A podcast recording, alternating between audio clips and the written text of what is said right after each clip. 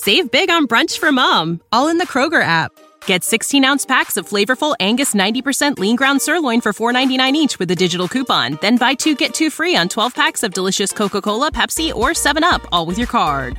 Shop these deals at your local Kroger today or tap the screen now to download the Kroger app to save big today. Kroger, fresh for everyone. Prices and product availability subject to change. Restrictions apply. See site for details. I am professional wrestler Chris Rex, and if you're hearing my voice, that means you're listening to the Bear of Texas podcast. Good evening, ladies and gentlemen. This is the Bear of Texas, and welcome to another edition of Into the Net FC. Reporting live from the same undisclosed location deep in the heart of Texas. Ladies and gentlemen, let's welcome back my good friend and mentor in beautiful Southern California. What's going on, Steve? Hey, hope everybody had a good weekend. Lots of soccer to talk about from over the weekend. So, where would you like to start with the EPL? Well, I guess I, I should start off by saying the same thing I've been saying all season. Just another week. Well, okay. At this point, should I say should I keep saying surprises or should I say shockers? There are definitely some shockers in there, no question. I mean, number one, Newcastle pulls off the win against Everton, a two nothing win on the road. It was huge. Uh, I mean, uh, Steve Bruce has been definitely, you know, hearing the the chance for his scalp up there in Tynecastle. Uh, Callum Wilson with a brace. Um, they switched things up today. They switched to a 4-4-2 diamond.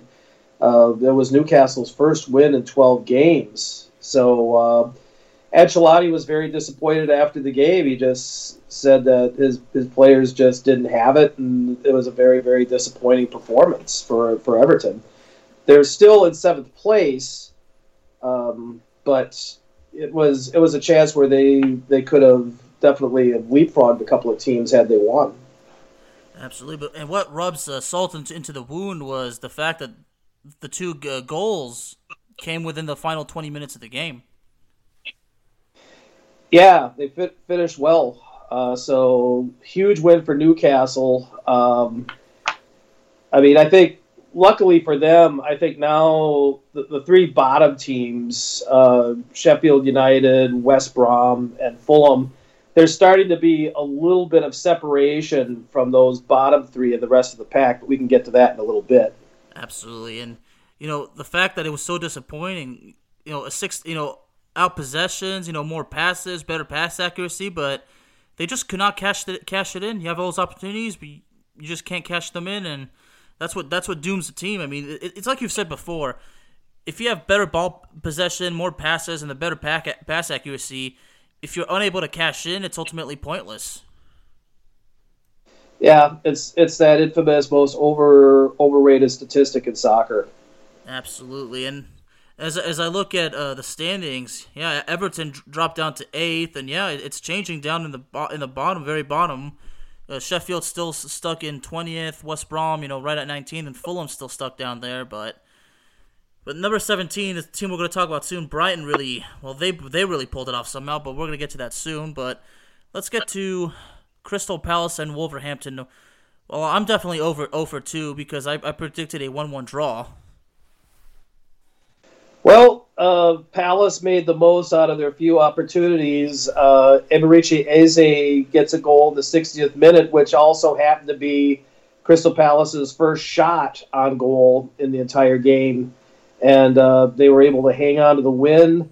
Uh, for Wolves, only three points out of a possible last 24. They're one, one out of 11 since uh, they've lost Raul Jimenez. I think now they it's very clear just how much they they miss their Mexican striker.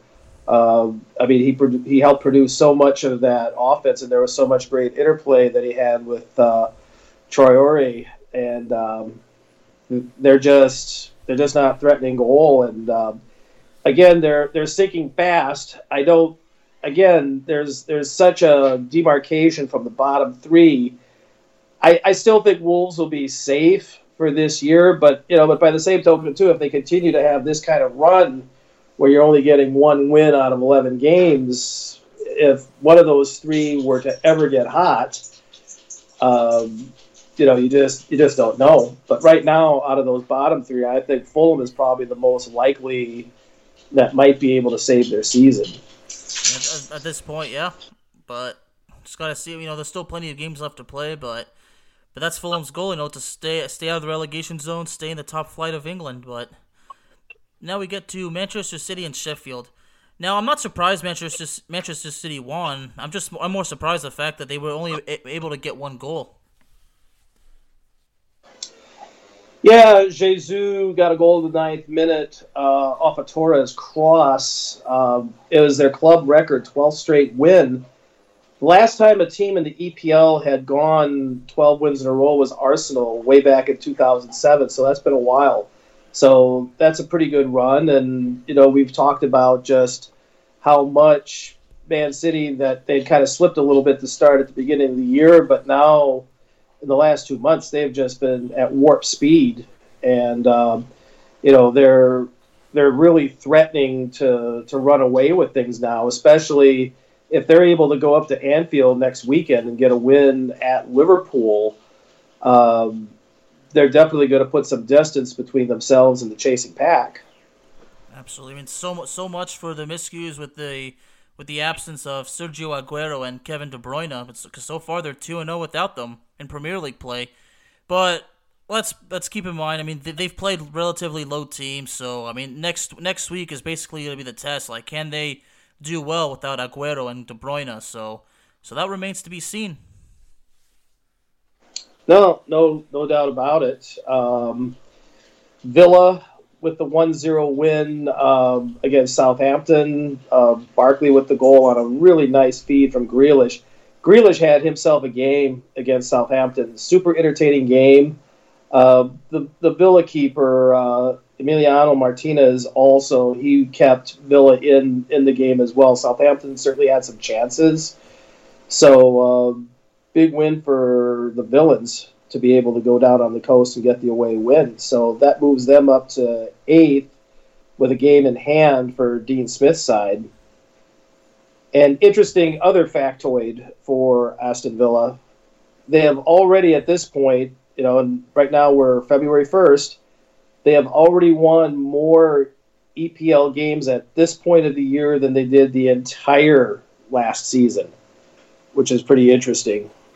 It's interesting because they're in ninth uh, place, and you know they're only uh three points away from you know from the fifth uh from the fifth spot. So so there's a bit of hope for Aston Villa, but in Southampton's case, I I could have sworn that three weeks ago they were in the top four.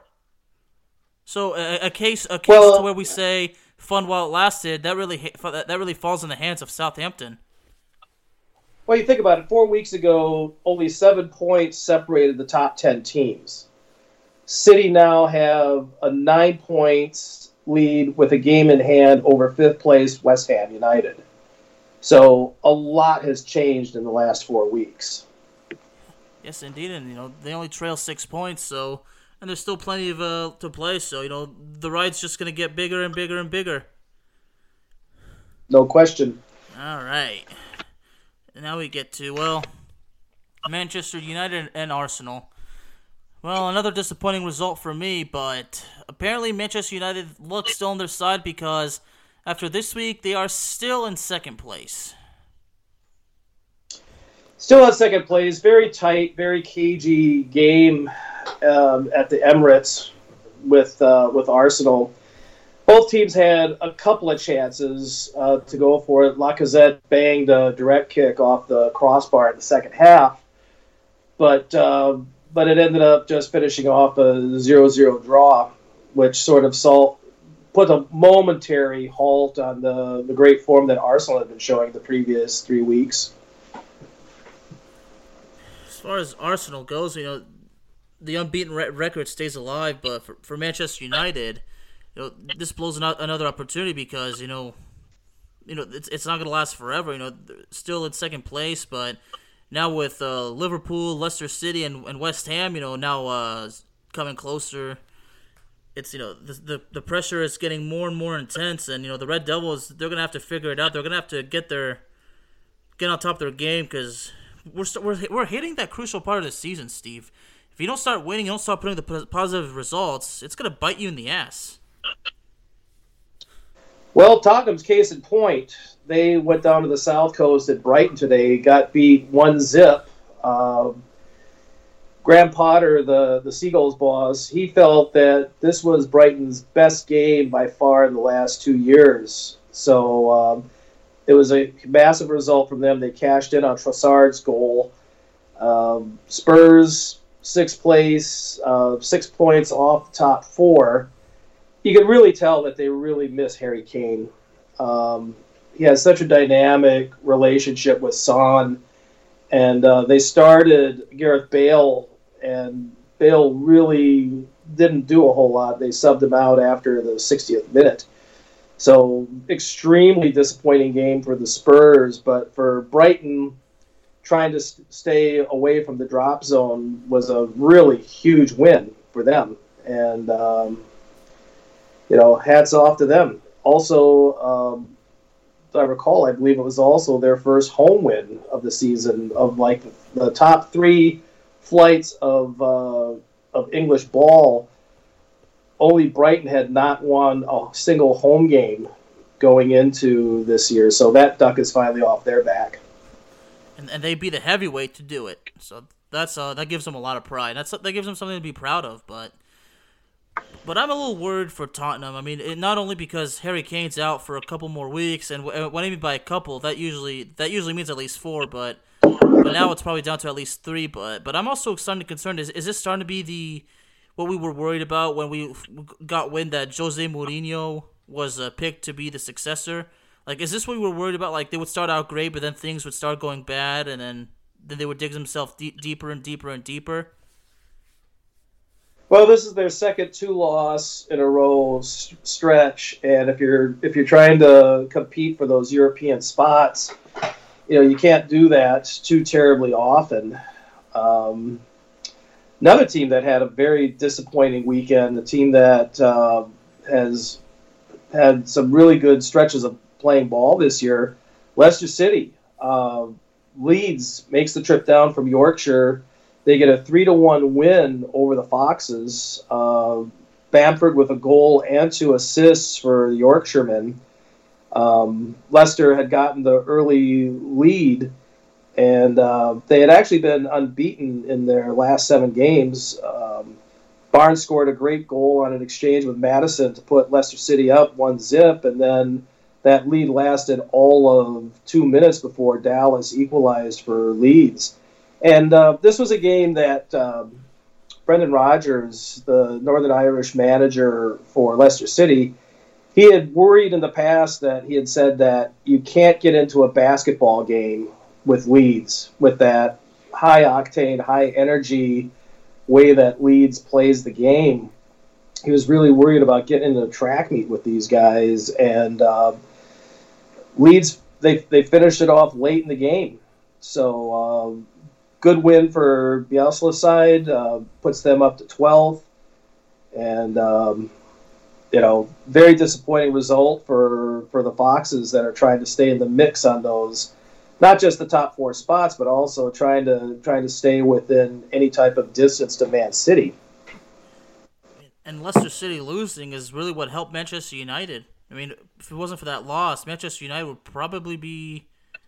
I would say that they'd be in fourth right now but somehow they're still in second. But but your club, Liverpool, is knocking on that door again because they're just one point below. And and speaking of Liverpool, back to back three one victories in London. No in less. London, yeah. Uh, you know they beat beat Tottenham on Thursday three to one. Uh, they went down to to West Ham and, uh, you know, they had actually come into this game, the Hammers had come in with six straight wins in all competitions. So, I mean, they were kind of feeling their oats a little bit. Uh, with a brace, Wijnaldum with a goal. Um, the second goal, I don't know if you had a chance to see any of the goals from the West Ham Liverpool game. The second goal was an absolute thing of beauty off of a counter from a West Ham corner and Liverpool came back 90 yards the other way. Uh, Alexander Arnold with a really great crossball that uh, he put into Shaqiri, and the Swiss international put just a slide rule pass, lobbed it over into the box. Salah took it one touch on the right foot and buried it on the left. It was absolutely a sublime goal. If you haven't seen it, uh, look it up. And um, you know, Liverpool with all these games that are kind of accumulating a bit here. Um, of course, their their injury woes at back have been well documented, but uh, they started uh, with Origi. Uh, Mane was not able to play because he had a muscle injury, so um, you know he had to kind of do a little bit of patchwork. Jurgen Klopp uh, today against West Ham. The third goal was also for Liverpool very slick. Uh, Oxlade Chamberlain with a back heel one two with Firmino, and then he squared the ball back for Wijnaldum for probably the easiest goal that the Dutchman will ever score. Um, Thiago Alcantara is looking much better in the midfield for Liverpool. He's definitely looking more comfortable, more settled back there. And um, as far as Jurgen Klopp trying to get any type of defensive help, uh, they made a purchase today, getting uh, Ben Davies from Preston North End for I believe it was two million pounds, but uh, they had to do something because they're missing Virgil Van Dijk, Matip, Gomez, and now Fabinho's out for a while. So, um, but at any rate, for a team that's been battling injury woes, you know, very very good statement win for Liverpool, and after a while where they were having trouble finding the back of the net now two games in a row where they've scored three goals against decent opposition. Things are starting to turn around, and in Mo Salah's case, uh, well, first thing I should say is yes, I did actually see the goal, and I'm and I love the way you described it because you know when you describe these a fantastic goals, Steve, it's just magic. So, so I, I, I really had to let everybody hear, but yeah, I, I did see it, and and, and you know and that's the Mo Salah that I know. So, and and and, it's been long overdue since we needed a magical goal from Mo Salah. So, so it's it's good. And I mean, but like you said, it's, it's the defense is the problem. I mean, the scoring has is beginning to balance out, but you know the defense is still under some pressure. But, and, you know, with with Van Dijk out and you know so many other guys, and we don't even know when they're going to come back. I mean, if I remember correct, uh, Virgil Van Dijk suffered a torn ACL, right? Yeah, he's a torn ACL, you know, I have serious doubts if he's going to get a chance to, to play for Liverpool, you know, let alone play for Holland in the in the Euros. Uh, one thing uh, you talk about making a, an inspired substitution in the second half. Uh, Klopp took Milner off, and you could tell Milner was not really happy about being, you know, taken out of the game. But he put uh, Curtis Jones in and Jones has immediate impact, gets an assist on Salah's first goal. So just injecting Jones's pace into the game uh, really helped open things up for Liverpool. So it was a very, very inspired substitution by the German. Absolutely, and Liverpool starting to climb, starting to climb right back up. You know, like I said, they're right there knocking on the door, and Manchester United doesn't want that door open because Liverpool can just take it right back, and then it's going to go back to what it's been the last few years: Liverpool versus Manchester City, fighting tooth and nail for the EPL title. but man, Lord knows that Man U wants the title back. So it's been so long since they've had it, and they want they want it back. But it's going to be a tough road ahead. But now we get to the final game of this week: Chelsea and Burnley. Much needed win for Chelsea. Uh, Thomas Tuchel's first game since the German took over after he got the sack at PSG. Um, so Chelsea gets the 2-0 win. Uh, two of their Spaniards, uh, gets their first goal, and then um, Alonso gets the second goal off a pass from Christian Pulisic. And the the pass from Pulisic was one that came in chest high. It wasn't exactly the best service in the world, but what Alonso did with it next, he chested it down and volleyed it in. It was just a really, really nifty finish by the Spaniard. It certainly was, and I'm taking a look at the starting lineup, and much to my surprise, N'Golo Kante and Christian Pulisic didn't even start this game. I mean, Christian Pulisic came into the game, but you know, Giroud was was on the bench, didn't see any playing time, and and even N'Golo Kanté didn't even come into the game. So, but it's good to see. You know, for fans of the U.S. men's national team, it's always good to see the American players do well. So, you know, for Pulisic, number one, to get some playing time for Chelsea. Number two, to get an assist um, and stay healthy. Um, the trifecta. So it was really it was a good thing to see. Absolutely. But that wraps up match day 21, and now we get to the preview for match day 22. Well, first off, you know, a showdown between two of the teams in the bottom, Sheffield United versus West Brom. well, one of them's due for a win, but I'm, I'm, I'm just going to go with a 1 1 draw. I think Sheffield United is way overdue. I think they're finally due to win win another one. I mean, yes, they did have that have that uh, shock win uh, against Man U the other day, but this is one that you know they at this point, given how many points the Blades are back, they they desperately need to start getting some wins, and to get wins against teams in the in the relegation fight like West Brom, I think is is huge for for Sheffield United. Absolutely, and then we get to Arsenal and Wolverhampton. I'm gonna, you know, not wasting any time. Give me Arsenal. Arsenal's been playing really good. Uh, I think their pace uh, should be just too much for Wolves, and Wolves just seems to have uh, too many doubts right now. Um, it's a team that's really going through a bad spell right now. Absolutely.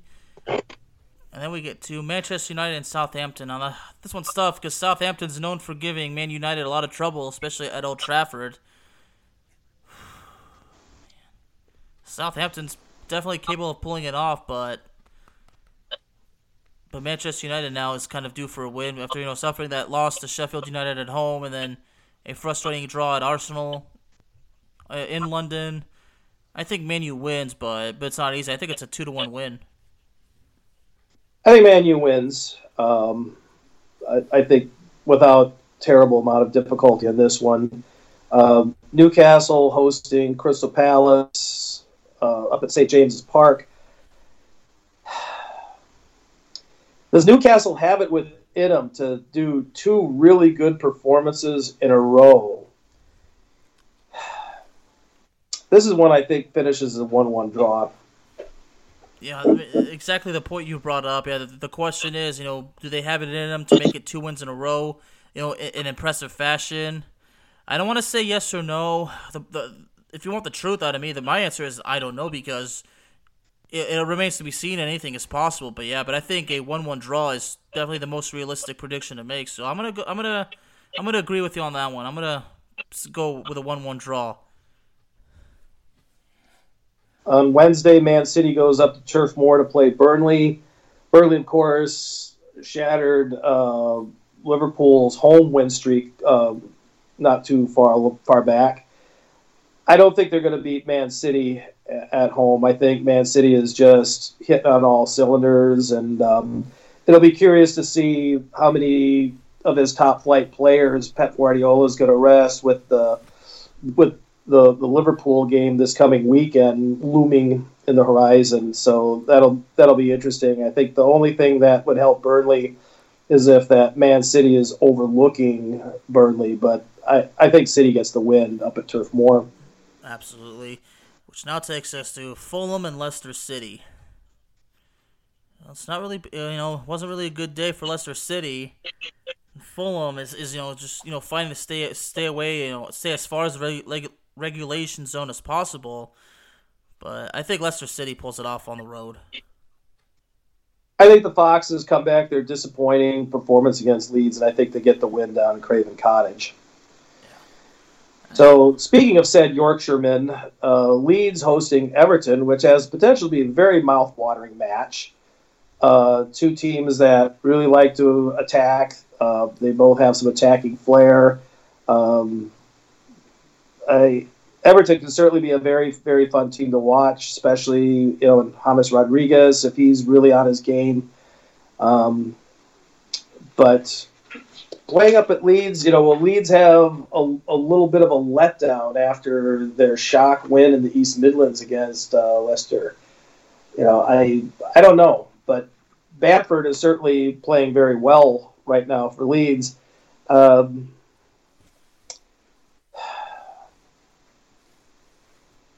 I think Everton actually gets the win in Leeds. I think they I think they get a two one win on the road in Yorkshire, but I think this will be a really really entertaining game. I'm gonna go Everton three to two.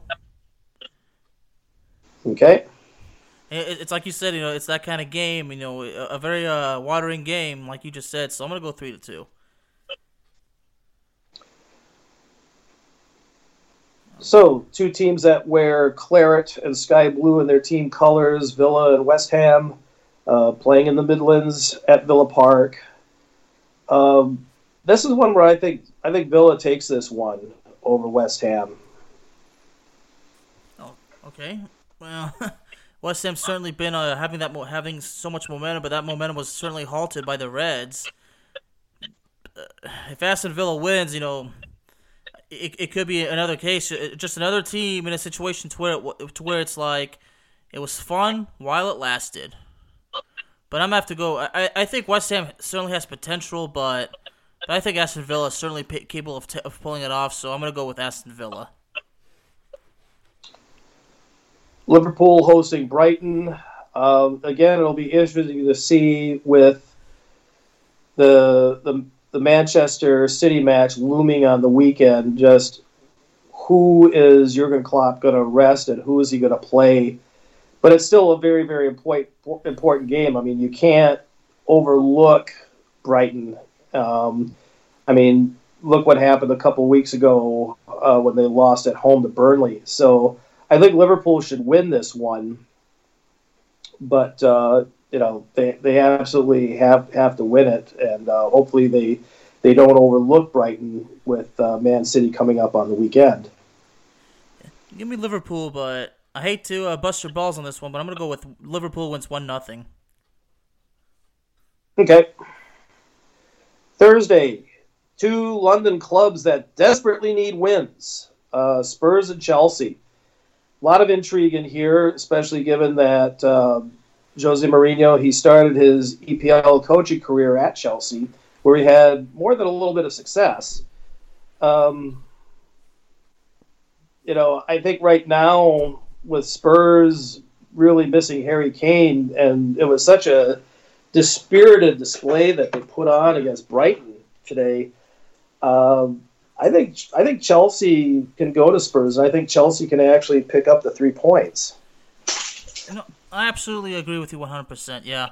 Without Harry Kane around, Chelsea's defense is going to have a bit of a break, but that defense is still quite unconvincing. But but I think you know with Chelsea, as long as you know if, if they can maintain a grooving rhythm on the offensive attack, if they can score some goals, you know, keep in control of the game, you know, everything like keep, keep everything on their side, you know, on their way. I think Chelsea can certainly pull it off, and and we're we're going to be in for a very enter- entertaining uh, London showdown. No, it should be a good game. It should be a good game. Now we're done with EPL talk, and really, and before we talk, we, we've certainly got to talk about your club, Olympique de Marseille. But there's something I got to say regarding Man U, and that's Donny Van de Beek, because apparently reports surfaced that he's not happy, and honestly, I don't blame him because since he's been at Old Trafford, we really haven't seen much of him, and yeah, but by the same token, too, when he's been out on the pitch, he really he really hasn't shown a whole lot either. He has not, yeah. I, I, I think he's he's frustrated at both at both himself and with the team. I mean, I understand it's a frustrating situation, but you know he, he's like he's young, and I know that Man U, you know, they brought him in for a reason, and obviously, you know, you're a young guy, your, your first year there. I mean, they're obviously not going to put you on the pitch every day. I mean, Ole Gunnar Solskjaer is not going to put way too much on your plate and you know force all, all that tremendous pressure on you. You know he's going to make you go through a learning process and and for Donny Van de Beek, in a way, it's a blessing in disguise because he's learning you know from the likes of uh, uh, Bruno Fernandes and Paul Pogba, and Pogba who's really been on a tear lately. So so I think you know, for Donny Van de Beek in his case, you know just be a little bit patient. I, I know how bad you want to play. I know you I know you must be licking your chops every day, but but you'll be okay. He'll be all right. Although Manu's really gonna have to, you know, look into, to give him some time to play. If, if I were to take a wild guess, he, he might get some playing time in the FA Cup. Although I'm not sure, I'm not sure who's who Manu plays next in the FA Cup. But yeah, I haven't looked at. I to be truly honest with you, I haven't looked at the FA Cup draw. So that's discussion for another day. But uh, but again, when he gets his chances to play, he really hasn't shown much. yeah, oh, and it's, it's West you know Ham, you're actually. not you're you're you're you're, you're not gonna you're not gonna get penciled in if you're if you're not really showing anything, and you know he just hasn't. I mean, yeah. In, his case, like I said, it's frustrating. But you know, it's frustrating on him that he hasn't been able to do well, and you know, he obviously wants more playing time so he can make up for it. But, but you know, look, you know, like I said, you know, he's young, he's still learning, as talented as he is, and you know, it's a learning process. And, and, and when you're learning so much, yeah, it, it comes with the territory. The fact that you're gonna go through some frustrating times as you're learning, you know, it's part of the territory. So, oh, and uh, I just looked it up. Yeah, they play West Ham in the fifth round. So. That's kind of an intriguing matchup, you know, especially you know since David Moyes he had a short, ill-fated uh, career at at uh, Manchester United. I mean, unfortunately, it wasn't all totally his fault. It's it's like the old adage in sport. You know, one of the toughest things to do is to replace a legend, and you know, to get the coaching job, you know, right after Sir Alex. That's just that's just a tough thing. Absolutely. All right, but now I'm with Man U, and we really got to talk about this. And you know, this is really disappointing, but apparently, uh, and, and the cause of uh, the whole situation apparently caused the the delay of the game between Olympique de Marseille and Stade Rennes. I mean, over 300 fans attacked the Marseille training center. I mean, I don't know what the hell happened. Well, yeah, the game. Well, the, well, well, the game was canceled. It didn't just. It's yeah, they they weren't able to do it, and you know, I'm a Marseille fan. I mean, I go back to way back in the '80s, in the early '80s when they when they really weren't that good, and I was studying in Montpellier. Um, and I know that, like a lot of Marseille fans, I had my doubts when Mr. McCourt, the former owner of the Dodgers, who ran the Dodgers into the toilet, frankly, during his ownership. Uh, when I found out that he had bought uh, my favorite French club, I was just utterly dismayed. And, um, you know, they were able to qualify for the Champions League this year. They didn't play well at all in the Champions League. They were, quite frankly, super disappointing. But, and, and yes, Marseille's had a really, really bad January. I mean, really bad. Uh, the results just haven't been there. I mean, like four losses in a row, and I know people are, are angry, they're upset. But do you really think, as a fan, that attacking your team's training site, that, you know, making players afraid for their safety, who is going to want to play for your club if if you have a public that has, you know, even if it's a fringe, but if you have a fringe that's that violent, you know, people will pass. You know, they don't they don't need that. And, you know, unfortunately, there seems to be this this thought process with French fans that they feel like, you know, they can the, that the team belongs to them, so to speak. And um, you know there there have been cases in the past where um, at different clubs where players have been been threatened or facilities attacked not quite to the level of what happened uh, yesterday in marseille. That was just at a whole nother level of craziness. But um, but you know it, it's just it's inexcusable. It's awful. It's counterproductive. Um, you know it, i mean who is going to go out and and give your best for the team if you feel like you know your fan base is a bunch of thugs. And um, you know it's just it's just really really sad. And i've been you know looking on a lot of the different media as far as you know french commentary of it and, and commentary by uh, french fans. And i mean almost to a one they all say the same thing that you know yes we're angry with the results that the team is getting. Yes, we're upset with the moves that the leadership team has made with uh, L'OM, but this is not acceptable. I mean, just the bottom line. But uh, you know, it's it, it's just I don't know what it is. I mean, this is beyond just you know Latin passion in soccer. I don't know how much of it is. I think part of it. I think people get just really jacked up on social media. Um, I mean, look at what social media did in this country as far as you know a bunch of nuts invading the nation's capital, and um, the other part that I, I have to wonder too, uh, just with the whole people being locked down in COVID and people being stuck at home, and uh, I mean, there's a part of me I think that people are just absolutely with the pandemic, uh, stresses of being at home, stresses of perhaps losing loved ones or loved ones being sick, losing your jobs because COVID has affected the, the, the worldwide economy in such a bad way. I I just think it's just the perfect bitches brew where I think people have just lost their freaking minds.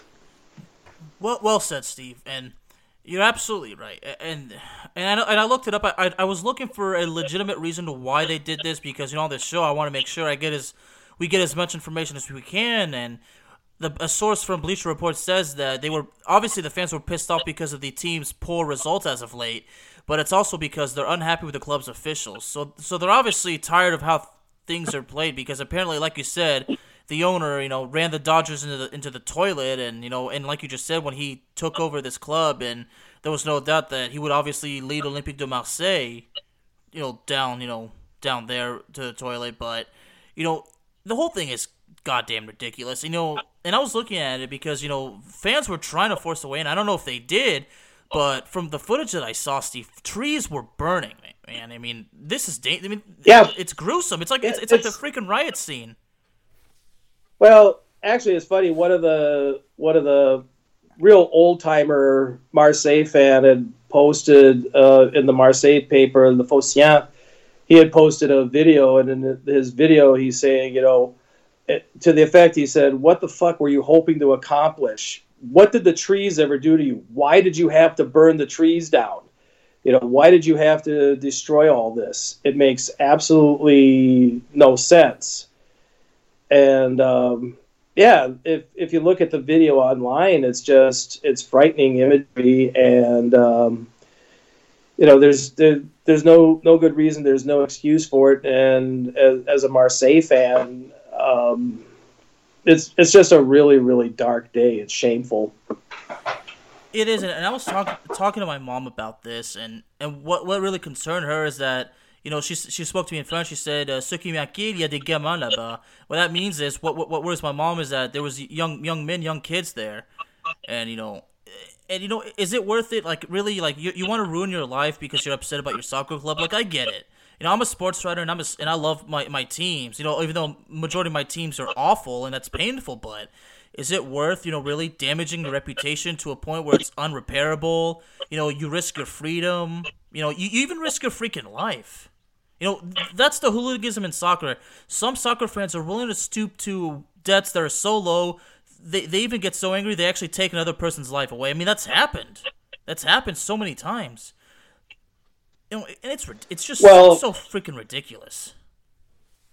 This was something that's just so totally different than the hooliganism thing that you know just became. It was so rampant in you know different countries, but unfortunately, particularly in England in the the 70s and the 80s, and the the awful climax of that was at the Heysel Stadium in Brussels uh, before the Champions Cup final between Juventus and Liverpool, where I forget the exact number, but I think it was like, you know, 30, 30 Juventus fans got killed.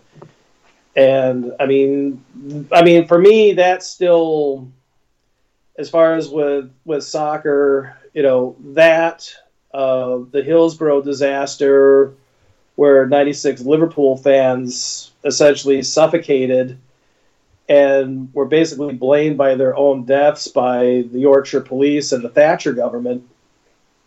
So, I mean, for me, those are probably the two two darkest incidents that I can think of as far as involving soccer. Um, mercifully, I don't think anybody got physically hurt. Certainly, nobody got killed yesterday, which was great news. But uh, but at least as far as being a Marseille fan, you know, it was it was a very very dark day. It certainly was, and I I, I just. The, the, the problem is, you know, especially because, you know, this damages the reputation in, in, in the French Republic, you know, with the fans just going crazy. But, you know, wasn't there an incident to where, like, I think Liverpool, like, uh, something with the supporters, or, or it was another club in Italy, I know, there was, like, a major incident to where, like, I think the club was banned or, or was regulated or something like that. Not sure. Well, there were a few. It's there's there's been a few incidents where British teams have gone to Italy and where a couple of different British supporters have gotten killed um, in like some Europa League and um, Champions League matches. There have been you know the odd individual fatality, but like in the case of the Heysel Stadium disaster in 1985, that was 30. That was um, 39 people who had lost their lives. I just had to quick look that up. But um, but yeah, that was just a whole whole other thing. But it's it's just awful, and um, there's there's there's no excuse for it. No matter how bad the your your team ownership or team leadership is, you know, things do not. You don't have the right to destroy things. You don't have the right to threaten people. It's just you know, it's it's just it's just awful. Absolutely, yeah, yeah. I think yeah, the the Heysel Stadium disaster. I mean, I remember actually talking about this before. Yeah, it was tw- the 29th of May, 1985, where apparently Juventus fans were escaping from a breach by Liverpool fans. Uh, 39, 39 lives were lost. Wow, and over 200, over 600 people were injured, and only 34 people were arrested. well, and this led to English clubs being banned from European competition for I want to say it was like five or six years. English clubs were banned. So, um, so I mean, there was there was that that ramification, but that was that was really kind of the final straw where the the British government really started, and the police and Scotland Yard and everybody's really started to take hooliganism a lot more seriously. You know, it wasn't just you know a bunch of drunk guys, you know, with um, you know beating each other up. I mean, this was you know wholesale. You know, people got killed because of the stampede because they were trying to get away from those English hooligans that were at that game. It's just just absolutely crazy. My and I talked and when I talked to my dad about this incident before I asked him if he remembers. It. He's like, yeah. He, he just says, yeah. I was with my best friend. We, we were we were in, in Grenoble watching the inc- yeah watching it go down. the, the incredible thing is they still went ahead with the match. Yeah, and Ju- and, and Juventus actually won one nothing. Yeah, Platini got a Platini scored on a penalty for Juventus to win the game, and um, you know that was something that he talked about as just being a really pyrrhic victory, because it's like, yeah, great, you know, we won this game, but 39 people died. No game is worth this. And, you know, a lot of the players, you know, I know there was a lot of talk going back and forth at that time was if they were to cancel the match with all those people there, would that have actually caused worse rioting? And um, it was apparent that the Belgian police were just in Brussels. They were just totally totally out outmanned. They just uh, it, it, was just beyond them. And if if the rioting had gotten it, you, you can't even hardly say the rioting could get worse, but it's possible that the rioting could get worse, and that was the thought pattern, and that's why I think between the the the Brussels police and the match officials and UEFA, that's why I think they went ahead with that game. But me personally, I, I still think they should have they should have called it. But that was you know, that's a while ago now. That's 1985. Yeah, yeah. Uh, last thing I want to say, I mean, exactly. We mentioned it was Michel Platini that scored. I mean, now now I know the main reason why my dad was watching with his friend because, but you know, obviously it was it was a, it was a huge game, so you probably would have watched it anyway. But The last thing I'm gonna say though, I, think the, re- the the problem is, I mean, as far as the FIFA officials go, the, the police, I mean, their hands were tied. Either way, severe consequences were gonna happen. So I mean, it it didn't matter what happened. So, yeah. Yeah. No, the, the tough decision had to be made, and they made it. You know, and and and, and that's that. Yeah. And when we think of soccer, unfortunately, hooliganism is at a point where hooliganism is obviously part of the culture because you know hooligan hooliganism happens all the time. Yeah. I mean, uh, it's a, yeah. In 1996, after England lost to Germany in the in the semifinal, uh, English fans were not were not really happy about it.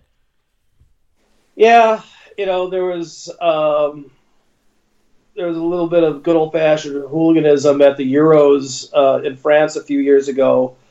Um, you know, the rush some Russian hooligans got into it with some English hooligans in Marseille. So it's not it hasn't totally gone away the hooliganism thing. I, I do think law enforcement does a better job of handling it than it used to. But but that said, you know, if you go to certain certain games, you know, you have you, you just have to mind your p's and q's, and you have to be you you absolutely have to be aware of your surroundings.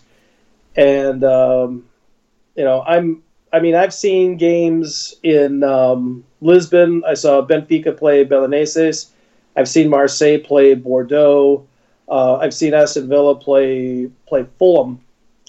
Um, no real no real incidents of um, of hooliganism that I saw. Um, the Marseille crowd can be a really really tough crowd. If, if if you're not playing well, they could really they could let you know about it. You know, in no no uncertain terms. It is a very passionate fan base, but um, but yeah, but yesterday was just uh, it was a new low. Yeah, I mean, to all the people that did all that damage, you know, all I can say is, well, I hope you are proud of yourself. I hope it was worth it because this is gonna bite you on the ass. If if there's some people that think they've gotten away with it so far, I mean, well, mark my words, you're gonna you're gonna regret what you did. I mean, absolutely. I mean, I mean, the bottom line is, grow the fuck up. Seriously. All right. But anyway, uh, Internet FC is available on Spotify, Apple Podcasts, Google Podcasts, Amazon Music, and YouTube. I just want to make an announcement. The next time Steve will be here, he'll certainly be here for the next EPL recap. But Steve will be back for a for a discussion regarding the venues of the 2026 FIFA World Cup. So be excited about that, ladies and gentlemen look forward to talking about it with you, Alex. All right. Thank you very much, Steve, for coming on. I'll have you back next time soon. Alrighty.